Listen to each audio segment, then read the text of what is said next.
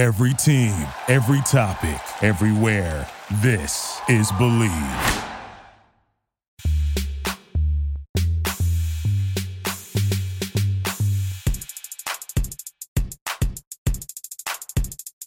What you doing? I didn't think I'd come to LA to get uh, better air quality. Though I can tell you that much. Yo, Move You didn't expect that coming from Portland. Yeah, my, finally the tables have turned. Malcolm was texting me complaining about it yesterday. He was like, Crazy. "Bro, I can't go shoot around. crazy.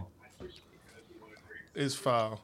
Uh, Terry, I gotta know. I gotta say right off top, we haven't met before, but your pictures and even when I see you now on the video, you look like you're seven feet tall. like you got something about you. Like you, I'm like, I'm like, I know he's not that tall, but he looks like way taller than me. You just, just present big as hell. Jesus. man, personality fills the room up, man. That's so funny. That's. Terry, this movie um, is different. Like, did, Yeah, did man, you- it was like the first basketball back in the day. Like the first basketball movie I saw. Like, was like, whoa, what is going on? Because they all, you know, it's got a lot of characters in it, right? It's got a lot going on, man. I was like, they're playing basketball. What, what are they doing out there? Doing, intros was amazing. Yeah, okay, uh, because that was my question. I was like, what did this? Did it speak to you just because it was like the first black like sports thing? I figure like in that time period there aren't many black sports movies, right? No, I was Miss not I- many anything of sports of that magnitude, right? Like basketball or that many characters of, of people with blackness. Um, so, it, and you know, Pittsburgh back then was like, okay, uh, chocolate. I'm like Chocolate City. Okay, all right. So, no, it It's like, all right, I get this. kind of entertaining, kind of weird. You know, the concepts of Pisces and you know, and Okay, so are you? wh- What's your sign then? Are you? not a Are you secretly? Are you secretly that up. That was the first mad? time. I'm like, am I Pisces? Well, not a Pisces. I'm not a Pisces. I'm like, that mean I can't play ball? Or what does that mean? There's a exactly? Who did that throw me off? What, what's going on? no, I can't. I got to be a Pisces to boy play ball. But uh, That's uh, unfortunately, I did not. But that's okay. That's okay. That's hilarious. Dude, so you were like 16 when this dropped. So did you think that this was going to be like what professional basketball was going to be like? You were like, this is it. Like, I make it to oh, the league. is It's going to be this. They got, they got concerts there. They got people dancing. They got the intros. They got everybody, you know, acting crazy. The locker room scenes. I'm like, whoa, okay, all right, okay, okay. You expecting to come in on a hot air balloon. Exactly. It was like, oh, that's, I made it. I made it. this thing is ridiculous, man. It's bad funny. Thank you uh, for coming to do this. Appreciate it, man. Yeah, no Thank you problem, again. man. No problem. Um, we don't do intros, but I mean, We don't do intros, so we won't do we don't do intros. intros. No, We're not gonna change today. Can't switch it up. Can't switch it up. Can't switch They it know up. what's up. They'll see the switch it up. picture. Yeah, they gonna see the I'll have to write a description on the thing. They can read that. You don't have time for Names, intros. names only. Names only. Keep it low. All right. I, So, also- I was go doing ahead. some. I was doing a little bit of, literally just looking at the Wikipedia page to see if there's some stuff that I might have missed about you. And the first thing that came up is you played for Dick Bennett. Yeah. Yeah. Dick Bennett was the coach of Washington State when I was in school, Oh wow. and it was miserable playing against them. I mean, we won most of the time, but the score would be like 38 to 39. It was just like. Just like oh my like just the worst things that people hate about college basketball like holding the ball for 34 seconds and then sh- they held Arizona to like 50 though who was averaging 100 but for us it was like playing we- at an AI level where you had no shot clock and no three point line. We had possessions where we had to pass it 20 times before we could take a shot. No, thank you. And you averaged 20 points doing that. I don't under, you were the only person allowed to shoot. I don't understand. That's impossible. That was a finesse. Terry was paying that man. Terry is throwing some. Basically, you told all your teammates you don't shoot when it, on the 20 passes, 21st pass and he is gives coming to me. Coming to me. I'm not at the 20th guy, make it a 21st pass. my system. That's actually hilarious. Yeah, it, it, Uh, uh, it, it, it challenged our opponents, that's for sure. They were like, man, many times guys say, man, you got you got ever gonna shoot the ball? What are you doing? I'd be like, Yeah, well, yeah. what kind of offense is this, man? what are you guys running exactly? I was like, this is a passing. This is a passing offense. We got So that you part. are- you guys are doing a lot of passing. When are you going to shoot? So you Yeah. are the exact opposite of uh, the Clippers, yeah, like, who are just one on one basketball. Yeah, yeah. We, nah, you, Well, also they won. It's a Also big difference true. between them. and the Also true. Oh. Also true. I don't think Terry shrunk in the biggest games. That's just me. That's just me. I don't know. Ooh, ooh, ooh, shots fired. That's all Play, gonna say. playoff, playoff P, huh? Okay. Shots fired. Playoff. I don't have to. Sh- I'm, sh- I'm. Sh- my shots are as accurate as Paul George. I can, I can fire them off all day. Doesn't mean they're gonna hit. Too soon? That's a little raw. That's a little raw. That's a little raw. Bruh. Best player in the league. Okay. Two points in the fourth quarter. Okay, guy. Yeah. That's just hilarious. uh, do you have another bad? Uh, I I actually have. This is the. I have to ask you this. When you were courting Susie, did you, for five minutes, just dunk the basketball while she sat on the sideline and watched like Julius Erving did in his movie where he was talking to Buddy? Sa- I was like, what Wait, the what's fuck what's is Susie? this? Give clue, clue me in on His this. wife, Mama P, Brianna's mother, is Susie Porter, and they uh, met in college. And in this movie, The Fish That Saved Pittsburgh, Dr. J is talking to the like little kid, James Bond the third. James Bond the third. There's So- the third in a line of black James Bonds in the 70s. I don't understand at all. I have no idea how that's possible. It's actually ridiculous. I swore this man was a dork for the first thirty minutes of the movie because A little just- person. He means little person. Exactly. I apologize. A little person. I forgot the PC term. Because he's just talking to people like Gary Coleman was, though. Just like he was an adult, but he was like mad small. Anyway, whatever. His sister is like, I hate basketball. Um, you seven foot freak running around in your underwear. My brother can't do that. And then he goes, Nah, ain't nothing wrong with two on two. And then for five minutes, he proceeds to just dunk the basketball. It's like a montage of him just dunking, and then after that, they're together. They knew their selling point. that was how knew they. That was point. not how I got down. That was not how. That was not my. That wasn't line. it? That was not it. That was not it. I could not. were I literally- could not dunk. So that was a problem for me. If, that, if I would have had to try to impress her with my dunking skills, This is game over. just game over. Just not what Just happened. smooth reverse layups. Just up and unders. Slap the backboard. Slap the Yep. backboard. Slap that backboard. Keep it simple. A lot, of, a lot of form. Just nice follow through. Exactly. Uh, so yeah, I was looking. You're from Wisconsin. We're just gonna jump right into the. A lot's happened in Wisconsin in the last couple months. Yeah. Yeah, and I know you're involved in the community there. What do you do? You have any hot takes about that, or how you are reacting, or anything that you're doing in the community out there in Wisconsin? Um, I mean, I, I think Wisconsin has been like a lot of, I wouldn't say major cities, but cities that have been impacted by social injustice and law enforcement's crimes. And so uh, it's a community that's trying to react to what's been going on and trying to uh, bring national awareness. So, you know, in regards to what, um, you know, we- we're trying to, uh, you know, take protect our community and also, um, you know, give it a chance to really um, put it in light. And so it's been difficult, as you can imagine, um, for a lot of you know black communities across the country in regards to what's been going on. And so um, it's just been a constant struggle and trying to get people um, in position that can help make the right decisions and and uh, get this thing to a position where we feel comfortable walking down the street. We feel comfortable not being Right. harassed. And so it's it's it's a lifelong journey. Well, the, part of the reason I asked that is because, uh, you know, you have, at least what I saw online, of like foundation that helps kids go to college in that area. Uh, you've done work with the Boys and Girls Club. I had a talk. Chris and I were out somewhere recently, and this woman, she has a black brother who's not a brother. I didn't really understand what she was trying to say. Who's a Marine? Who's asked? Who fed her this stuff that she brought back to us? Like, why would they protest when they don't do anything for their community? And I'm like, you're sorely mistaken. People have been putting in work in their communities for a long time, but the messaging doesn't get out. Like I had to, what I didn't know about the work you did in the community until I looked it up. Yeah. You know what I mean? These things aren't broadcast. A lot of people do it just to do their best to help, but no one talks about it. So when you, I'm sure you've heard these messages before. What have they actually done? What does that mean to you? What do you say back to them? Well, I, I tell them to go get educated. And like you said, um, everything is not, you know, people don't always do things to bring notoriety or get publicized.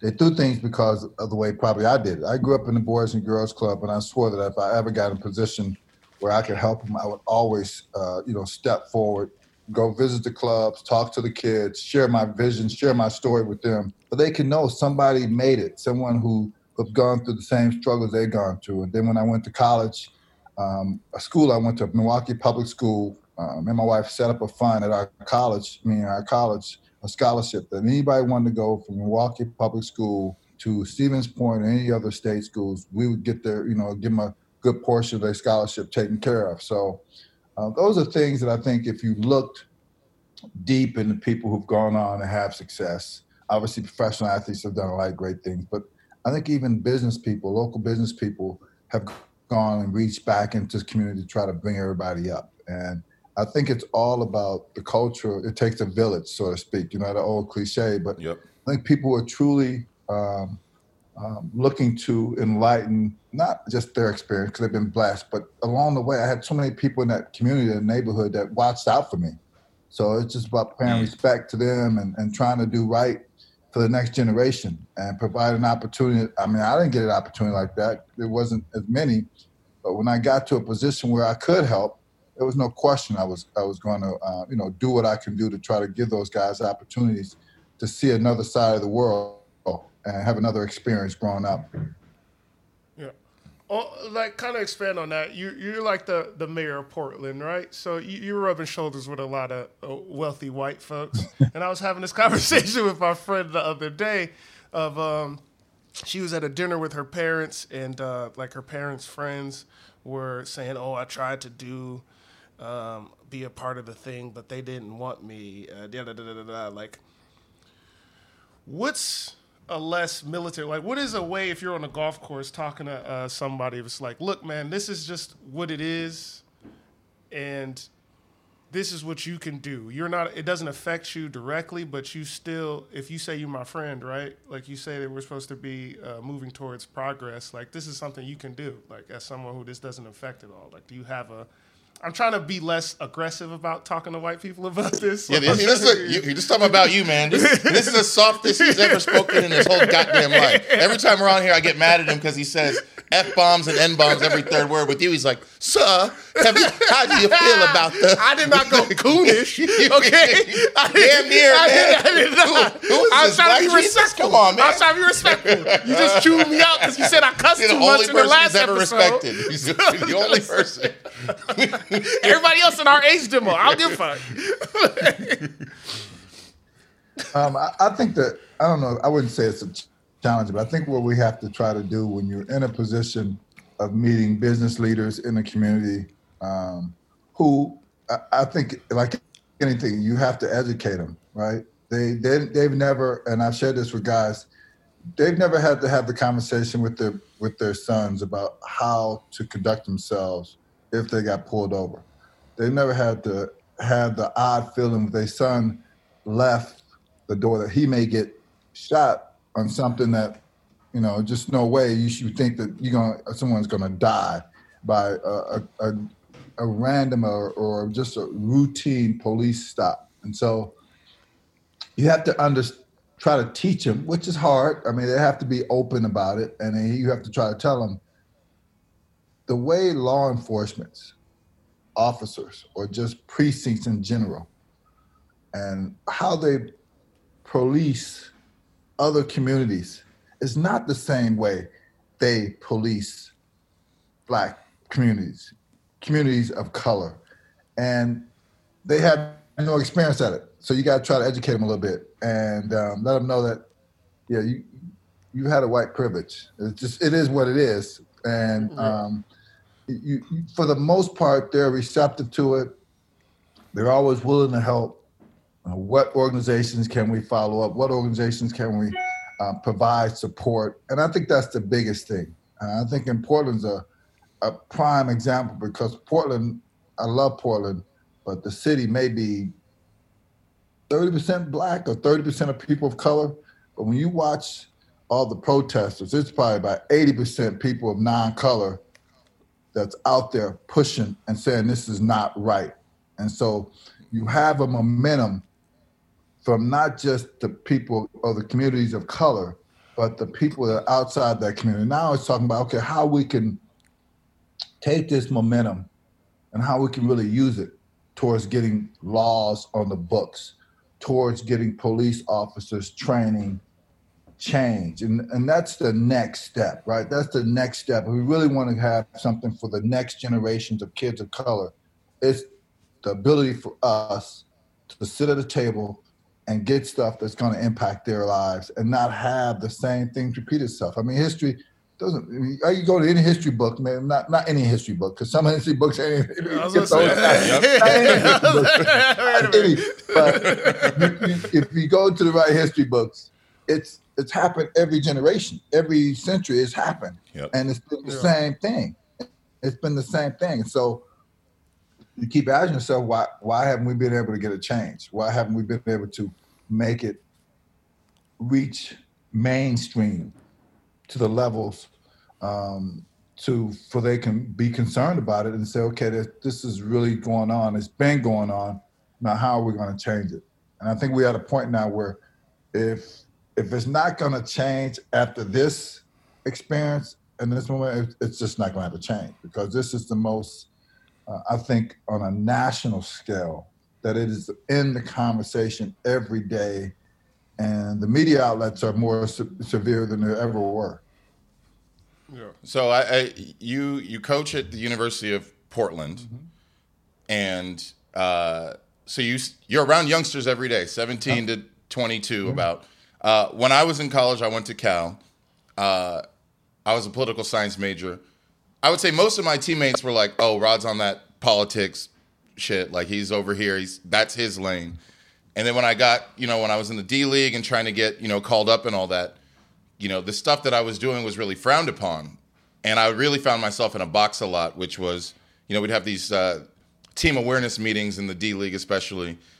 And I'd be the only one who had something going outside of basketball. I'm not, I'm not saying this to brag. I'm saying this to ask a question, which is lately in the last couple years, guys like Mo Bamba, guy, where I see their pre-draft stuff, they seem way more dialed in, way more able to be themselves and have their personality and and whatever that comes with. And I'm wondering, as a coach, when you meet these kids, do you feel like the kids of color, black kids, are starting to embrace activism more, political speech more?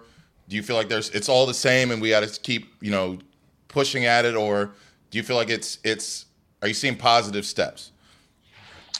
Um, I- think the internet and the advancement of technology has helped that dramatically. I think kids are much more wired into what's going on.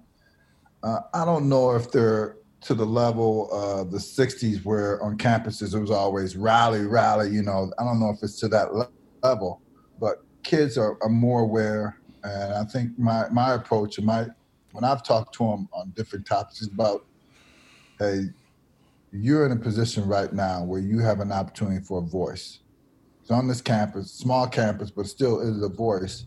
And wherever you're at, it's about you trying to make a change or trying to educate. And and sometimes you can't be on a national level to make those changes. Just being where you're at and trying to make changes and just trying to understand um, how you can make changes um, and how you can make people aware. Again, uh, understanding everybody's culture is the best way to try to figure out how to, how to understand somebody and what their mindset and how they're wired and why they're wired that way. And sometimes that's that's sometimes that's the difficult that's the most difficult part. Facts. Okay, let's lighten it up a little bit. Yep. Because you, you're from Wisconsin, you live in Portland. What are the three most aggravating things white people do? Because I have a list. I got, I got, Your list is way more than three. it's more than three. I'm trying to make it hot. In, in regards to what they say to you or just in general? Just in general. Uh, I don't know if this is lighter. What are yours, right? Um, Hmm. See, that's they, they always right assume that you like fried food. Yep. I always assume that. Wait, I, I, I was at Jamba Juice yesterday and I ordered a watermelon breeze, and this this breezy behind the counter yells out "watermelon breeze," and I have to walk up and get it. I'm like, God damn it! Don't put me on blast. Just wanted to get this on the low. They never do that. You just call my name. Yo, that's so aggravating because every time I'm in the grocery store, I'm like, shit. Ah, damn. Gelson's got the best get- one. Am I but- gonna be- am I gonna be- They're all looking at me. I can tell they are. I know they are. This isn't in my head. And and and sometimes they, you know, if they ask, if they run across maybe in their business uh, another person of color, and he's from your town, like, oh yeah, I met this nice guy the other day. don't you know him? He said he grew up in Milwaukee with you. I mean, he said, I don't know every black person that grew up in the state of Wisconsin. Are you sure you don't know Master P on a personal level? You've Come got on. to. You gotta know Jays. Come on. mean, you all all hang out in the You same guys hang out together, don't you? No, Michael. I don't know the other black person you know. That's so ridiculous. Okay, so wait, we we I did this segment online last week, a couple weeks ago, called HOF or FOH, and the the discussion is should this player be in the Hall of Fame? And we were talking about Draymond Green. Now it was it was scripted, it was funny. I mean, I wrote some jokes to make came off a bit insensitive to JaVale McGee. Yeah, Apologize, yeah, JaVale. a lot. That's the homie. But in this in this discussion, uh, in in preparing for it, I looked up his stats across the board, his stats are like half your career stats. And there are people who believe that he belongs in the Hall of Fame. Do you, when you when you see a guy like Draymond Green, are you like that's for sure a Hall of Famer, or are you, eh, I don't know about that. FOH or HOF? Let's hear your take. I, I don't think he's a, a first ballot Hall of Famer. I think uh, because he's been associated with some unbelievable dynasty type or, or teams, he he may be in the conversation. Now, again, if you look at his stats, hmm, don't they aren't Hall of Fame stats, but you start talking about okay, he's got chips, he's got a Defensive Player of the Year award. Uh, those are going to bring those are going to bring him to the conversation. Um, but if if you're telling me that you know like if you compare him to because he's I mean he's like a three or a four man right? So if you go Right. back to my era he's not Dominique. I mean Dominique's a, to me a first ballot Hall of Fame Larry Bird is the first ballot Hall of Famer. Alex English those guys are first ballot Hall of Famers right?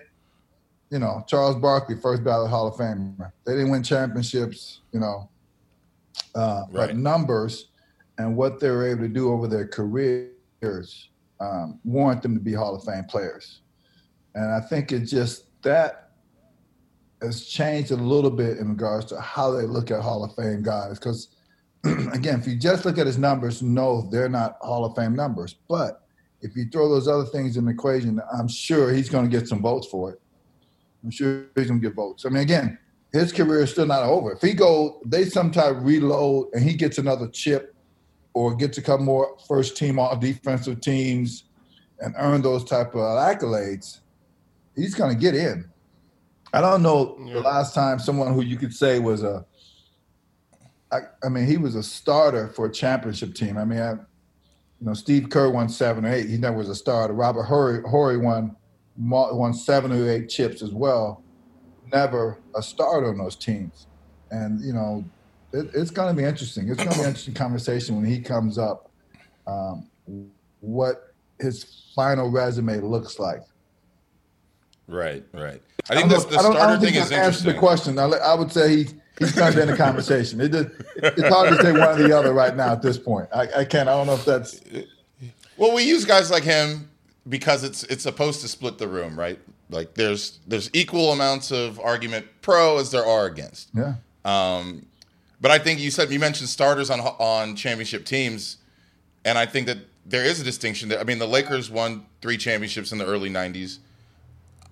Probably only two Hall of Famers on that team, As I say, but they had five Rick starters. Oh.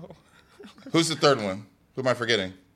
Cap. Kobe, Shaq. Cap. Oh, you talking about? Okay, I'm. I'm going way. Yeah, I'm I'm, going way back. I'm talking about. I'm talking about 2000. Okay, yeah, okay. yeah. Oh, we're talking about the we're talking about the 80s Lakers. They got like five Hall of Famers. The, Uh, yeah, yeah, yeah. the Kobe Shaq team, two two Hall of Famers and three just guys. Like Yeah. Rick Fox. They played big roles. I'm not these. I mean, the, the Rick Foxes and the Robert Horrys and the you Derek Fishers, they were Yeah, huge. no question. But they're they're none of them are basketball Hall of Famers based on their play. Yeah, I mean, I, again, I don't. Did they win? Did Fish win four? How many chips did Fish win with, with Kobe? Four or five? He, he think wasn't there for all five, was he? You have to look No. that up. But again, he, you know, he was blessed to be a part of a great organization, be a huge factor. But yeah, I don't see him being an Hall of Fame type player. Um, Fox the same way. They had good roles and meaningful roles, but yeah, their numbers aren't quite to that level. Right. So yeah, I guess in that vein, I personally see Draymond as Oh no, he got five. the best second player on that team. Uh, the, the best whoa, next whoa, whoa, player. whoa, like we pump don't it, What? What? What? Draymond Green as the next bet. Like we know the three guys: Klay, Steph, and KD. He's like the next tier down from them. He's not in that. He's a guy that he could miss games if they saw those other three, and I see them still being able to win a championship. Oh, no question. No question. You got you got Steph, Klay Thompson, and Kevin Durant. Yeah, you, you- hey, those other two guys could be Charles, Charles Ray Charles for that matter. I'm, I'm, Stevie Wonder and Ray Charles rounding out the, I mean, they- the musical they five. can fill in, they can fill in our last two. I mean, when you talk about elite dynasties, and this is the thing that Phil had during his run. Phil had arguably the best players, two or three best players of their positions on his teams. The, the Chicago team, they had Yeah. Pip and Mike, and arguably, you know, Rodman was a utility man, but he was still menace, one of the elite of, his position. And then he went to, to LA, he got Shaq and Kobe, best two in their position. So um, you, you you can do some things when you got the best guys of those positions, and those guys are um, you know warriors and, and determined and have some dog in them. All hate, no facts. Draymond is not getting in because he went to Michigan State. That's that's the that's the whole conversation right there. That's like, we could have ended it there. He's not getting in. Get out of here, role player. But you you coached in the league, and you you were yeah you have you have a head coach head coach speak. There's only a couple guys I ever played with who didn't have head like Sam Mitchell. Just he talked like he was just straight out. I was like, man, you got an old school game, man. I fucks with you, young homie. the only one who didn't have head coach speak, Sam Mitchell. But uh, who's Yeah, I played, with, I played with Sam, man. I coached with Sam. We're the same coach staff, and we played together. he's funny, man. Yeah, he he's is. funny. Yeah, you, you have to have a Sam Mitchell story for me. Then you gotta have Sam something. is hilarious, man. Sam is hilarious. Sam is man. You can't you can't you cannot set Sam up. He's constantly talking, constantly talking. He's a talker, like Sam. Okay, man, kill it, kill it. But no, great to be around. Great brother, great brother. Uh, I'm glad you did it because that's how Brianna and I met. But like, how miserable was it coaching for the Pistons? I, I as someone who was betrayed by that organization as thoroughly as I was, like I have to imagine it was just the worst event of your life. like, No, those teams, that. those teams were good teams. Those teams had great experience. Had Chauncey and uh, Rip, and no, those teams again another championship caliber team. That the most challenging part was obviously um, you know not getting back to the finals. Um, Yeah. those guys was committed uh, to winning. Um, Sheed was a challenge at times managing him. Um, I think Chauncey and uh, those guys, Tayshaun Prince, those guys did a great job of managing him a lot. Um, because when you're on a great team, a lot of times the players will police each other, right? Yeah. That that happens, and so it, it was great when it came that way with Sheed, because Sheed could be uh, a challenge at times, just dealing with um, his approach to the game. You had to be. Sheed's just one of those guys that. I mean, he's one of the most high basketball IQ guys I've ever been around. But if he didn't respect you, he was like, "Oh, I'm I'm not." You're like, "I don't know what I'm in on the floor with you for, man. What, what are you doing on the floor?" And he you just lose his attention, right? But he was like, Yeah. Kevin Garnett or Tim Duncan, it's, it's on. You know, he's locked in now. He's he's he's ready. But a guy of not his level, you just I mean, Chauncey said all the time, you might just bring that man and sit him on the bench because he he used to tonight, coach. He's just he ain't doing nothing. He ain't doing nothing but just tripping. That's also not surprising to me because Rasheed Wallace came up one time for a, um, for a country day game, and uh, before we were like waiting in like the hallway before we went into the court, and he was like, "You little soft ass niggas ain't ready to play this game." And I was like, "Whoa, bro!" I was like, I was like "Hello to you too, sir." I was like, "What the hell?" Like, we were like sixteen, like holy shit, bro! Like, it's like, well, hi, hi, person we look up to. Uh, all right. Did you win the game? Yes, we Okay, did. good. All right, you lost the game. If you had lost it, would have been like he was right. we would have popped him by like twenty, and he still was like, And "All you would right, have lost it. He still been I told you. I told y'all y'all wasn't ready for the game. I told y'all. It's your fault if we did lose the game. like right before we walk out. Come on, bro. Uh, People is reckless, dog. That's hilarious, though. Yeah. Yeah, I played with a lot of like not as extreme as Rasheed. It's funny, I feel like the higher level of basketball you get to, it's like there's less guys like that, but the guys who are like that, they're so good that they are they're above like reprieve. So they they really double down on being that way. Overseas, you meet guys like that because they never figured it out. And then they just end up playing a half a season and getting sent home or something. But dudes in the league, like, I don't think people get how big the personalities are in the NBA. Like, crazy big, like, even on small things, like Jamal McGlure. Every time he did anything, he would like say it out loud, almost like he was like talking his stats into existence.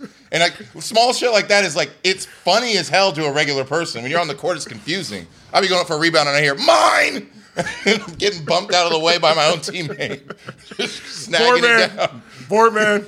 It Like- did, didn't work for Kawhi, so maybe you shouldn't be doing It, it. Carmelo does it. I know. Carmelo. Fuck outta here. Carmelo's Fuck true rebounding number should be like three a game, but he he yells out that he's got the nut, the other three, and people get out his way. Man, Maybe He's it earned works psychologically. He get in your brain. Who is the most difficult person you've coached, Terry, or had to deal with as a teammate? Either or. Um, as a teammate, um, J.R. Rider, when I first got to Minnesota, and um, he was a challenge. He, he was a challenge. Uh, um, me, Sam, and um, uh, we had to have a lot of conversation with that young man about just showing up on time and just conducting himself in a manner that, you know, that's being a pro. You know, how long can I be a pro every day?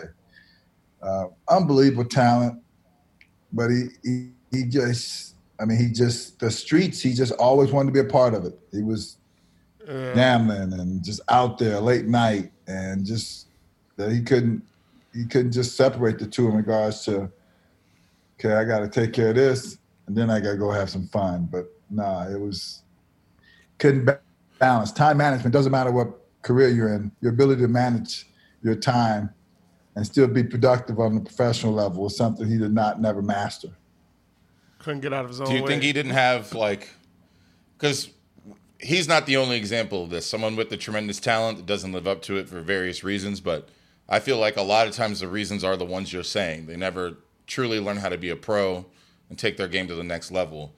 Uh, do you feel like that's uh, do you feel like that's also something that will just always be around, or do you think that's something that guys? Because what I had a talk with someone who's a D League coach, and he was saying like when you were in a D League, Rod, there's a lot more head cases, quote unquote, a lot more guys who didn't know how to be pros. But he's like, now the D League is like, the guys that come in there are focused and ready, and that's why when they get called up, they are, they end up contributing right away. Do you notice that difference, or, or not? Yeah, I- I think um, guys like that, you have to first be really talented, like you talked about before. And the guys that are borderline now, I think they fall through the cracks more because um, it's just in today's game, they just don't, they're not putting up with it because the investment they got to put in, you know, the money now is so big, so much bigger. And they invest 20 40 50 million in someone who's you know who's going to just turn around and and not be able to manage himself uh, it, it becomes a risk it becomes a big time risk so i, I think now there there are more um, background checks more detail done on, on kids nowadays kids are younger uh, but also i think kids are educated a lot younger nowadays than they did back in our day. AAU has changed all that. AAU has changed yeah. all that. To these kids now know, you know, they're getting schooled on it from the AAU coach to the shoe companies, and they go into all these different types of. Uh, when they go to these elite camps, these elite camps are literally bringing in pros to talk to them. Other pros that yeah. may have played at the AAU or pros that you know you hear some of these guys like Chris Paul or LeBron. They got those shoe companies. They have like a, a skill development, and they try to educate these kids on how to be a pro, how to conduct themselves. You know, with the importance of education and and they talk about social events. So they're a lot more schooled today than they ever were. And I think those kids that we talked about, those kids get weeded out. They get weeded out quicker. Mm. So I think it's, yeah. it's less of the kids that just don't get it, and um, and they just because they like why waste the time and obviously the financial commitment to those kids. okay, on that same point, you are uh, under the delusion that the Portland Timbers are a good soccer team. Uh, what, man? I mean, they won two chips. They, they are real. They are real. That's like ten percent of all the MLS championships. You got to give them some credit. I mean, I guess, yeah. What, what, what, what, are you saying? What's the MLS, bro? Like, like well, let's like, bring. Hey, let's what's the worst? What's the worst basketball? On, bring them on. Bring them on. I hate on the MLS. I don't hear anybody in Spain hating on the ACB, bro. Like the basketball league. I don't hear. You know what I mean? Like, bring them on. The, it's not the NBA. We're taking on. We're taking on all challenges, and we putting our trophy case up. I'm just saying. Hey, don't. Hey, you know, the Clippers thought they were going to be that ship. You know, I'm just saying. You know. Hey, there it is. There it is. There it is. Everybody's gonna stab in it. That's why you got to play the game. Just don't look at the paper. the, the point of that that shot was just do you think that there is going to be like a transition like because you're starting earlier at development, especially with all these basketball players being in soccer, that soccer is going to be as football starts to die down because of concussions, yada yada yada. There's going to be a move towards more sports in that vein where you can have chances to get more money. Like soccer's getting you more money, basketball's getting up towards baseball money. You know what I mean? Like, uh, do you think that's going to be more progressions? Like, there's going to be more money in that? I mean, I think you know it's hard with football because football is like the American sport, right? It's just everybody yeah. grew up, and it's it's it's become, I think, more of a region sometimes. Like you start going to the South, Texas, or some, uh, you know, you grow up, son, you're gonna be like football. It's just it was yeah. given. Uh, but I think, as you said, as more is being brought to the long-term damage of kids who've played football, um, I think more and more parents are taking a very, very long look at that and saying, you know what, what am I setting my son up for? Um, what what am I trying to do uh, for him? And do I want to put him in harm's way?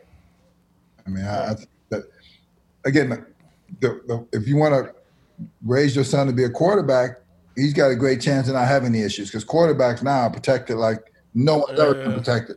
Exactly. You can't you you trip and roll to a port. So that's a flag. Sneeze a little. That's, that's a flag. Yeah. And so the long term damage for quarterbacks is nowhere like it is for a running back or a receiver or the O line or the D line. Those guys are still, man, they they whew, they got issues, long term issues, and you see them all.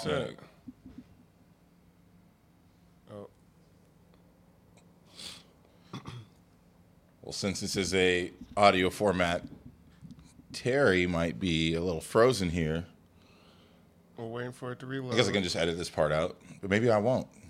How y'all feeling? Have you checked in with yourself today? Yeah. Hey guys, how, how are you feeling? Spiritually, mentally, all that. Oh, looks like he's back. He kind of cut out for a minute there. Oh, sorry. No, it's all good. Oh, I lost you oh. guys. Oh. back.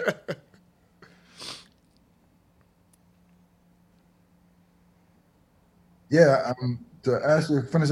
Yeah, I feel good, man. I feel good. Um, we got news that basketball is going to start, so we're excited like. about that. We haven't got a schedule, but All right. Um, you know, they're still working through how they're going to manage through um, Corona and what kind of testing system we're going to have in place. And um, so, no, it, it's good. It's good. It's,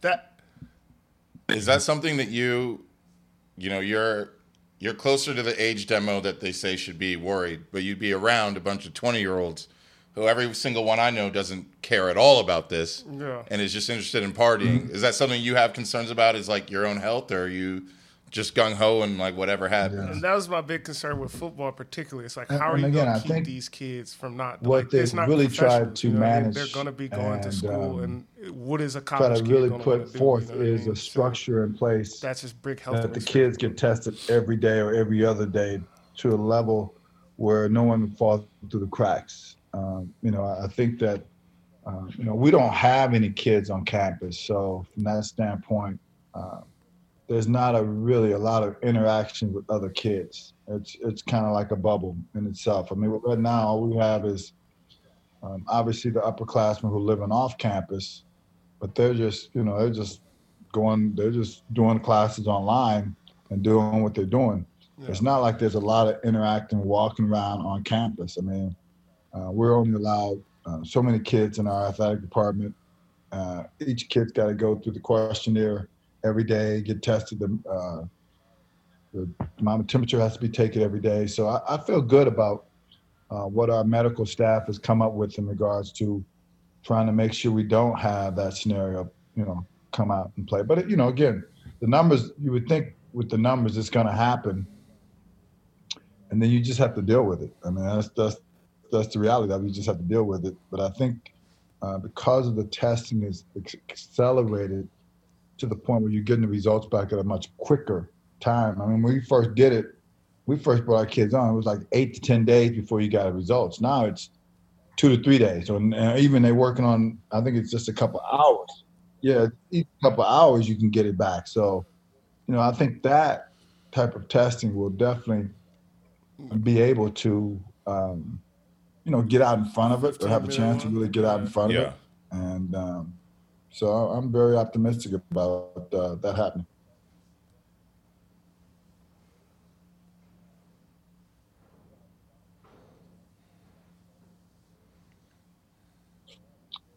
Yeah, we haven't.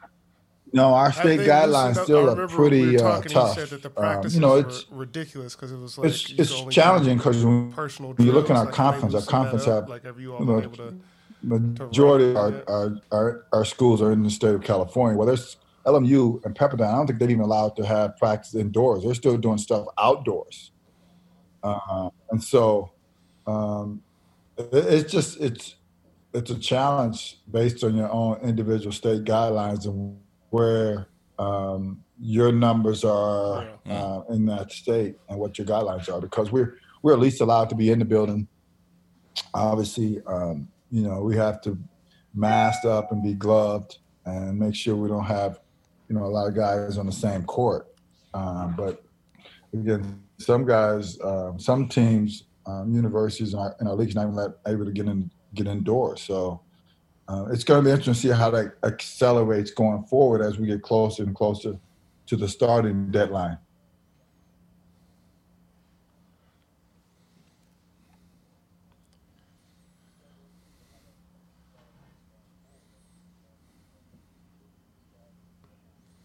Yeah. Follow up question: How much do you hate St. Mary's? Because for me, it's a lot. for, for me, it's through the roof. Can't stand them. Never have been Well, able I, to. I don't think we beat They them took yet, our so, in this uh, I'm tournament not- when I I'm was not- I wouldn't junior. say they- Never forgave them, all my these favorite. Australian But my son did shit. play for him. I don't like minute. them.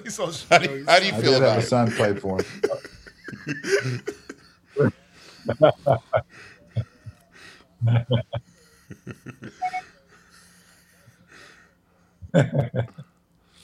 Oh, I didn't realize I didn't like your son. wow, that's crazy. but here we are. I played this live just for Franklin.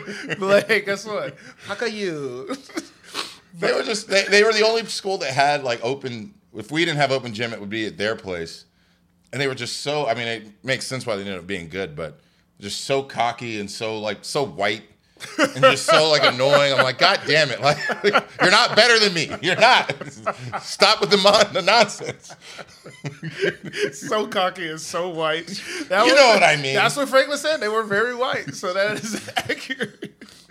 But how does how does um this is my question with football. If you aren't allowing people to do any practice, like once the game time starts, isn't it inherently just going to be a worse quality as people start to get Yeah. in the rhythm again on the court, like while it's happening? And again, that, like, football obviously there's more things involved with football, but I think Yo, what, just what general as a, expect us to do with this? You know what I any- mean? any sport, when you're the coach, dumbfounded by the it's about October football day. the opportunity to prepare your team to be in the best condition uh, they can be in, to be and have the most understanding of the schemes that you're trying to get done.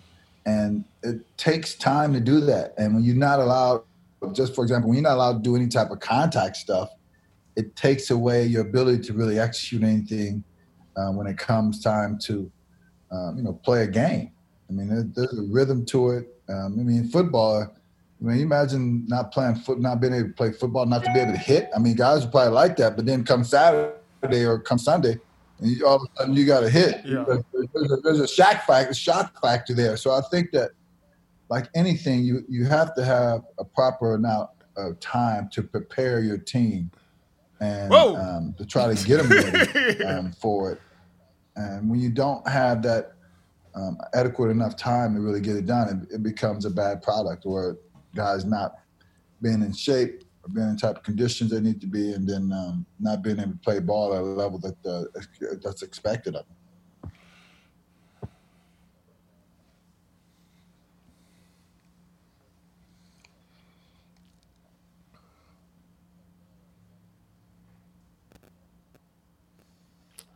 One thing that you can do right now that has no restrictions in California Oh is golf. goodness. Jesus Christ. And he's been getting annoyed. Right, That's you got to talk join the lately. movement. You got to join the movement, baby. last Golf is hot right now. It's trending.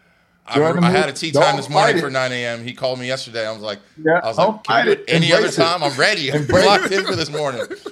Gotcha. it's hot. It's, you know he's stubborn. You know he's, he's stubborn. Just I'm the wave. he's like, oh, I think Fighting the archery is wave. the same. I'm fighting the wave, man. He thinks I'ma archery be is the same as stone golf. In the river. I Uh, will it'll be, not it'll be be hard to take his moved. money. That's the first of all. doing it. Got a lot uh, of the, that. the question But I no, have is, I've never what played- is your I've never handicap? played with him. I've And is been it to a better couple than Michael tournaments with Jordan? him. Have you golfed with him and beaten him and taken And his I money? think his handicap's a little bit lower than mine. I'll be up for the challenge. Be up for the challenge. I'll be up for the challenge. Yeah, I, I like that smoke. That was that was a political. Yeah, There I'll take go. his money. That was a political. I'll take his pockets. The problem with Mike is that he'll just keep. He's like, all right, Terry, that's another eighteen. He's like, gonna bro, I'm grind. not trying to Run it do back. Like, no, He'll play 72 holes before he gives up the money. right? Like, nah, And I took that personally. best of three, best of five. Fuck out of here. How did you? s- How did you feel about the Michael Jordan documentary? Because Rod hates Michael Jordan after that Michael Jordan I documentary. don't hate him. I just don't. I I think that there are. My thing, and I I, I want I, I would appreciate your take on this. When, is that when did when did it get I think outdated that though? the the idea that you have to be an asshole to be good is outdated. And so the more that he kept doubling down on that, for me it was like I would say I would say that first of all, I don't think it's ever been a thing, but I think that he and other athletes in like the past kind of popularized this idea. And I'm not saying that it's ever needed to be a thing, but it's something that a lot of fans still expect. They're like, hey, you can't win unless your top guy is the biggest dick in the room. And for me, watching it, I kind of had two takeaways. One is that I think that he, leadership has a lot of different forms. I don't think you have to lead that way. But also, I feel like Jerry Krause was a man, like a GM in that same vein, and Michael Jordan hated it. So it's like you like it when it's when you're the guy doing it, but not when that. it's being done to you. And for that reason, I was like, uh, I don't like him as much as I used to, just seeing the details So, of that stuff. Uh, It's a hot take. It's a hot take. That's what I said. I'm going for football. I was like, I don't understand that, bro. You have to be an asshole you, to do when the you're thing. involved with the corporation or you're to a degree, yeah, I don't disagree with that. To that degree, leader, uh, no, I don't think so. Uh, and you have to face um, so many. Let's just say, bad, not bullets, but you got to get a lot of hits. They're coming at you, right? Media's coming at MJ. Win or lose, it's always him. Um, and so there's an expectation for him when he walks out that door, right? That there's a certain level of play and certain things. Where, well, if he's going to be taking all the bullets for the guys behind him, now he better expect that the guys behind him are doing everything they can, right, to maximize their opportunity to be the best they can be. This goes back to, you know, J.R. Smith or guys who are very talented. Um, if if if you're part of a team, a part of a championship caliber team, everybody's got to pull Facts. their weight, and you have to understand what your leader your leaders are going to be and how they're going to conduct and what they expect of you. And you have to be willing to take that heat. I've never been around a championship team that the top guys didn't give heat to the other guys. Now i don't know how you define heat. I don't know if you asshole asshole. I don't know how you say asshole because i mean i think we've all faced assholes and i don't think a, a teammate of mine is ever, i would ever define him as an asshole um, I think that Well, that's Uh, the question. there's definitely a, a certain level of respect factor that I think first happens when you're on a team. And I don't know if this happens in corporate America. Sometimes a boss can just be a boss because he can look, he can fire you. On a team, superstar for the most part can't fire you. There's there's first a respect factor because you've gone through the challenges of getting to a, a certain level, a pinnacle in your career, and you've achieved that together. Yes, Michael have done the majority of it, but Steve Kerr's in the world, Cartwright's of the world, there was huge factor in regards to helping them um, achieve those type of uh, that type of success. So um, I, I loved it. I thought everything about it was uh, great. Um, even someone who was in in that era, I found a lot of things. I mean, uh, the Dennis Rodman getting 72 hours to go hang out in Vegas for a vacation in the middle of season blew me away. I'm like, what? And then MJ had to go get him, and Carmen Electra is the one who greets you at the door, saying that, yeah, yeah, yeah, yeah. It was she, you know, she did not. Nobody I've ever been around done that. I mean, what what he's done is just he flipped the switch on everything. I mean, he, the man wore a dress and said he was gonna get married. I mean, he just he just, I mean, he from he just went to a whole new different level in regards to you know how a professional athlete mantras or their their brand. I mean he just took it to another level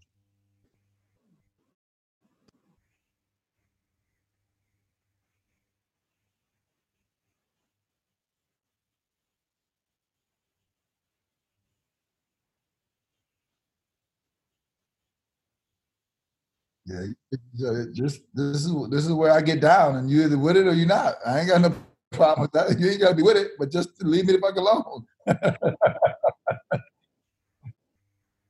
yeah, like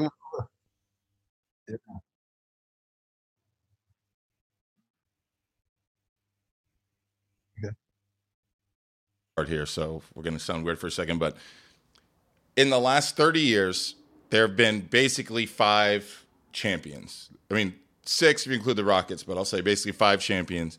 And I would say two of them are famous for having leaders who are, let's just say, more aggressive, and the other three are not. And I think that the the the Kobe Michael teams are kind of what the casual fan thinks as the pinnacle for how a team should be led. And I think that the Tim Duncan, Steph Curry, LeBron teams are, I'm sure they're equally as they hold their teammates just as accountable, etc. They do it in a different way, and that side never gets the same credit. So even if even if hey maybe there's different styles that it takes to win, I can totally understand that. Those other three are never talked about in terms of what people look for in leadership, it's only the first two. In my experience, listening to this conversation over and over again.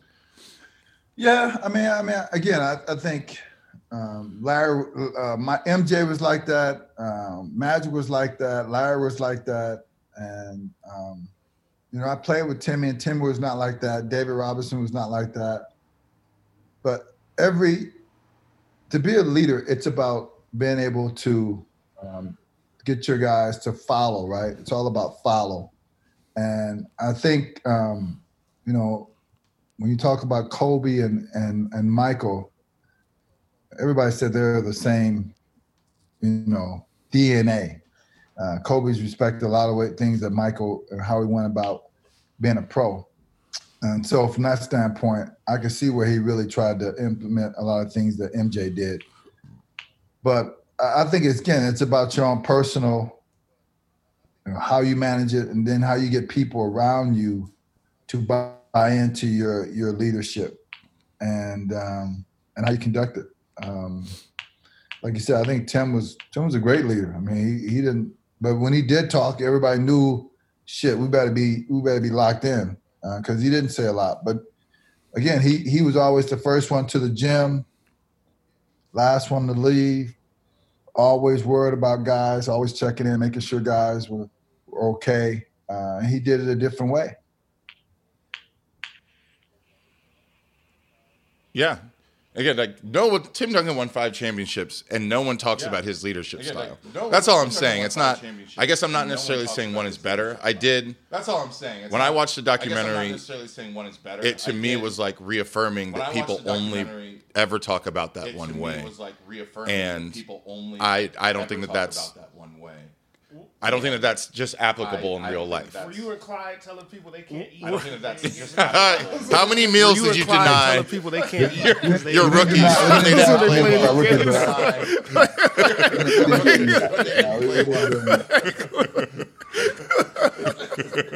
didn't go that. We didn't go. We didn't go that. Uh, that that's crazy. I think that's that what he's trying to say. Dude was wild. It's.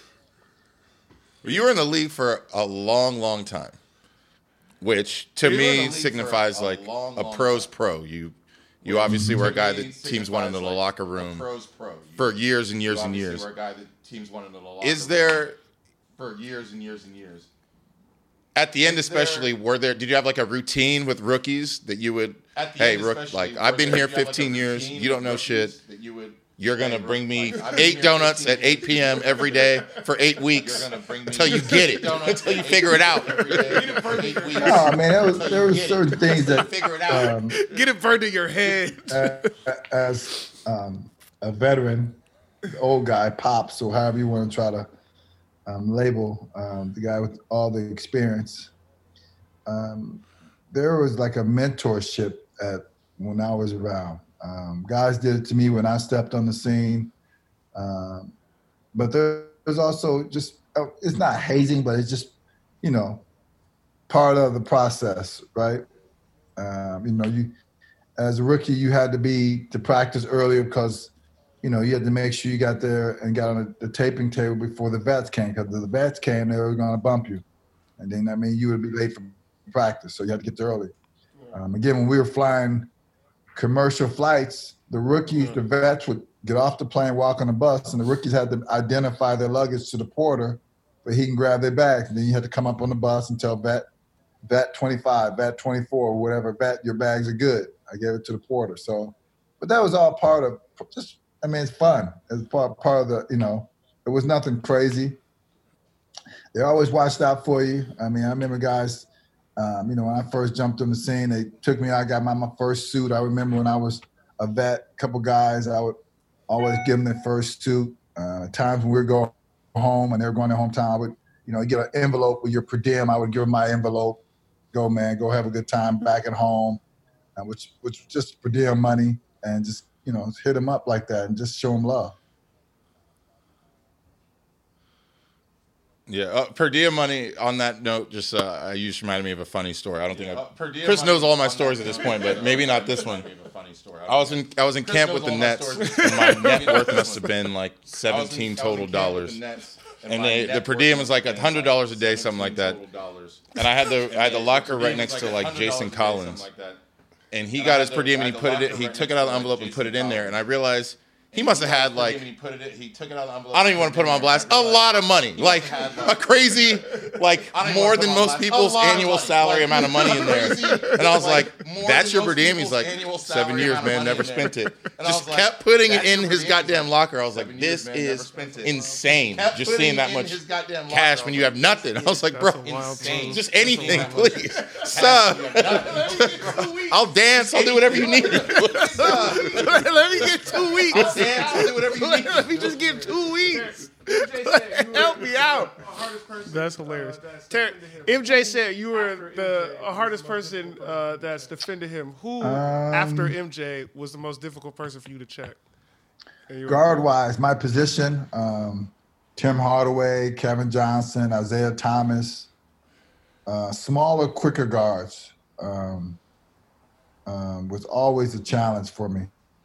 Thank God we could put our hands on them back then compared to today because, you know, they could put it, they can put the ball on the floor and you're able to disrupt their, their, their route a little bit by putting your hands on their hip. But those guys, those three guys, I, I put them in the same group because they all had the same skill set. They were very good with the ball, good handles, um, could shoot it, could score in a lot of different ways, and just their offenses that they were, they on really predicated around their ability to get shots. And so those, guys was um, a challenge, really a challenge. Um, Rod hates when I talk about this. Do you think that Bill Laimbeer was a um, Rod hates when I talk about this.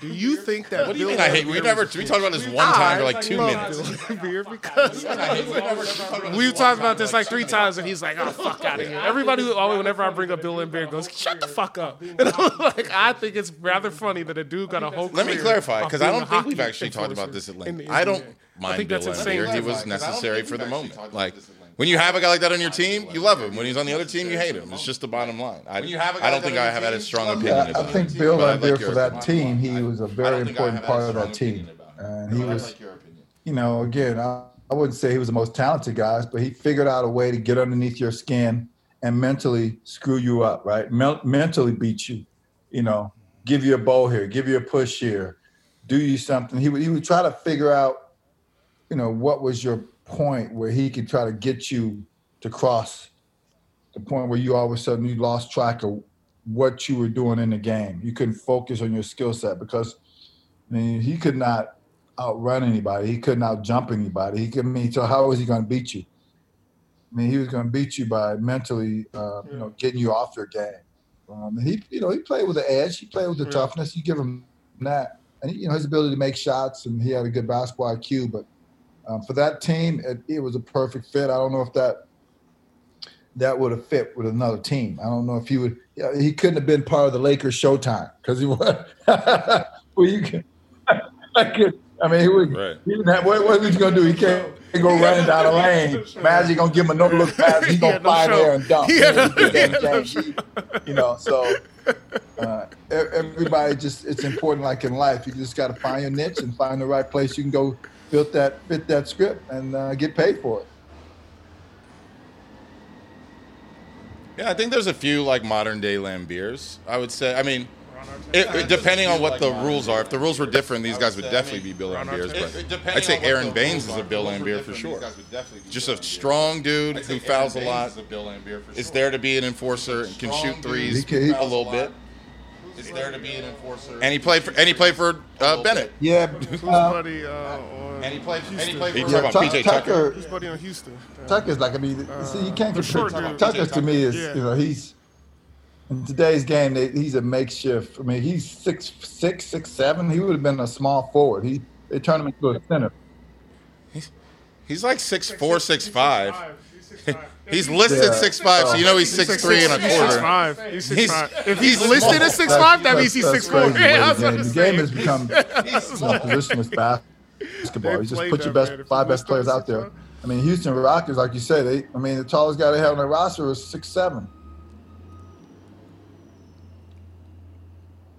You be you Yeah, I could be a pick and pop four. jump That's forward why I could be a pick and pop four. because you're six three. Yeah, jump forward. And visually, you look it's six nine, so it works. Like, you get the intimidation of the height you look and, 6'9", and the skill of the small. it the plays small. out. Intimidation of the height and the skill of the small. about me. Usually at the hour mark, You get all the wins. off the rails. We're not talking no, about you know what? Usually We at the hour mark, you you would have been kept off the rails by now. No, so you no, also I would say been no, switching it up. You, I would say Emeka you know, I would say no, Okafor and uh, Ethan Strauss, the guy who wrote the, book on the Warriors. And uh, Ethan I Strauss, have more listening to do than talking, so it's not. I'm not going to get off the rails. I, I, like to hear this shit. to talking, Uh, but so it I'm is. not gonna We are off the rails. approaching the like the time. We didn't talk about the movie at Uh, all, but which I told it Chris I was like, I have so many approaching questions for this guy. I'm not going time. We didn't to really ask movie about the at all, movie, which I told so we could do that maybe I have so another time. questions for this guy, I'm But I do want to know if there's uh, I don't- We could do anything coming up for you, any any messages you'd like wanna to know if give, uh, etc. anything coming up for you, any- any Just to you'd uh, like just to to square it all together. etc. No, I would, to, I would uh, say square it all um, together. with today's environment, I would say everybody register to vote. Get out and vote. Whoever you want to vote for, get out and vote. That's the big thing. That's uh, Yep. you know, get out and um, Yep. you know have some issues you you're very strong about. Try to find a candidate you feel fit to that, and get out and vote. Otherwise, um, you know, it's about uh, trying to make change in any way you can, any way you can, trying to make change to get uh, get us going back on a positive vibe. Our country going on a positive vibe right now is very negative. Yeah, I'll I'll I'll add a tag onto this about resources where you can vote. Yeah, Uh, I'll, I'll add a tag onto in this In case about any of my listeners where you can currently vote. aren't registered to Uh, vote, we'll give you that information. case any of my And I will add to that if you vote for Donald Trump, I'll kill you. I'll come and I'll kill you. I'll kill you. I'm not saying that that strong. I'm not coming out that strong. I don't need no heat like that. I don't need no heat like that. I was Vote for whoever you want, Favor your unless you wanna die. but I'm not talking about copping nobody. there it is. There it is. ah, wild. There he goes. He brought it All right, back. sir. We appreciate you giving us your time man, this morning. I know you got a busy out there. morning. Thanks a lot. All right, Appreciate sir, we it. appreciate you giving us your time this Yeah. morning. Thank got you. busy Peace. morning. Appreciate it. Enjoy your trip, Derek. Thank you for listening to Bleav. You can show support to your host by subscribing to the show and giving us a five star rating on your preferred platform. Check us out at Bleav.com and search for B L E A V on YouTube.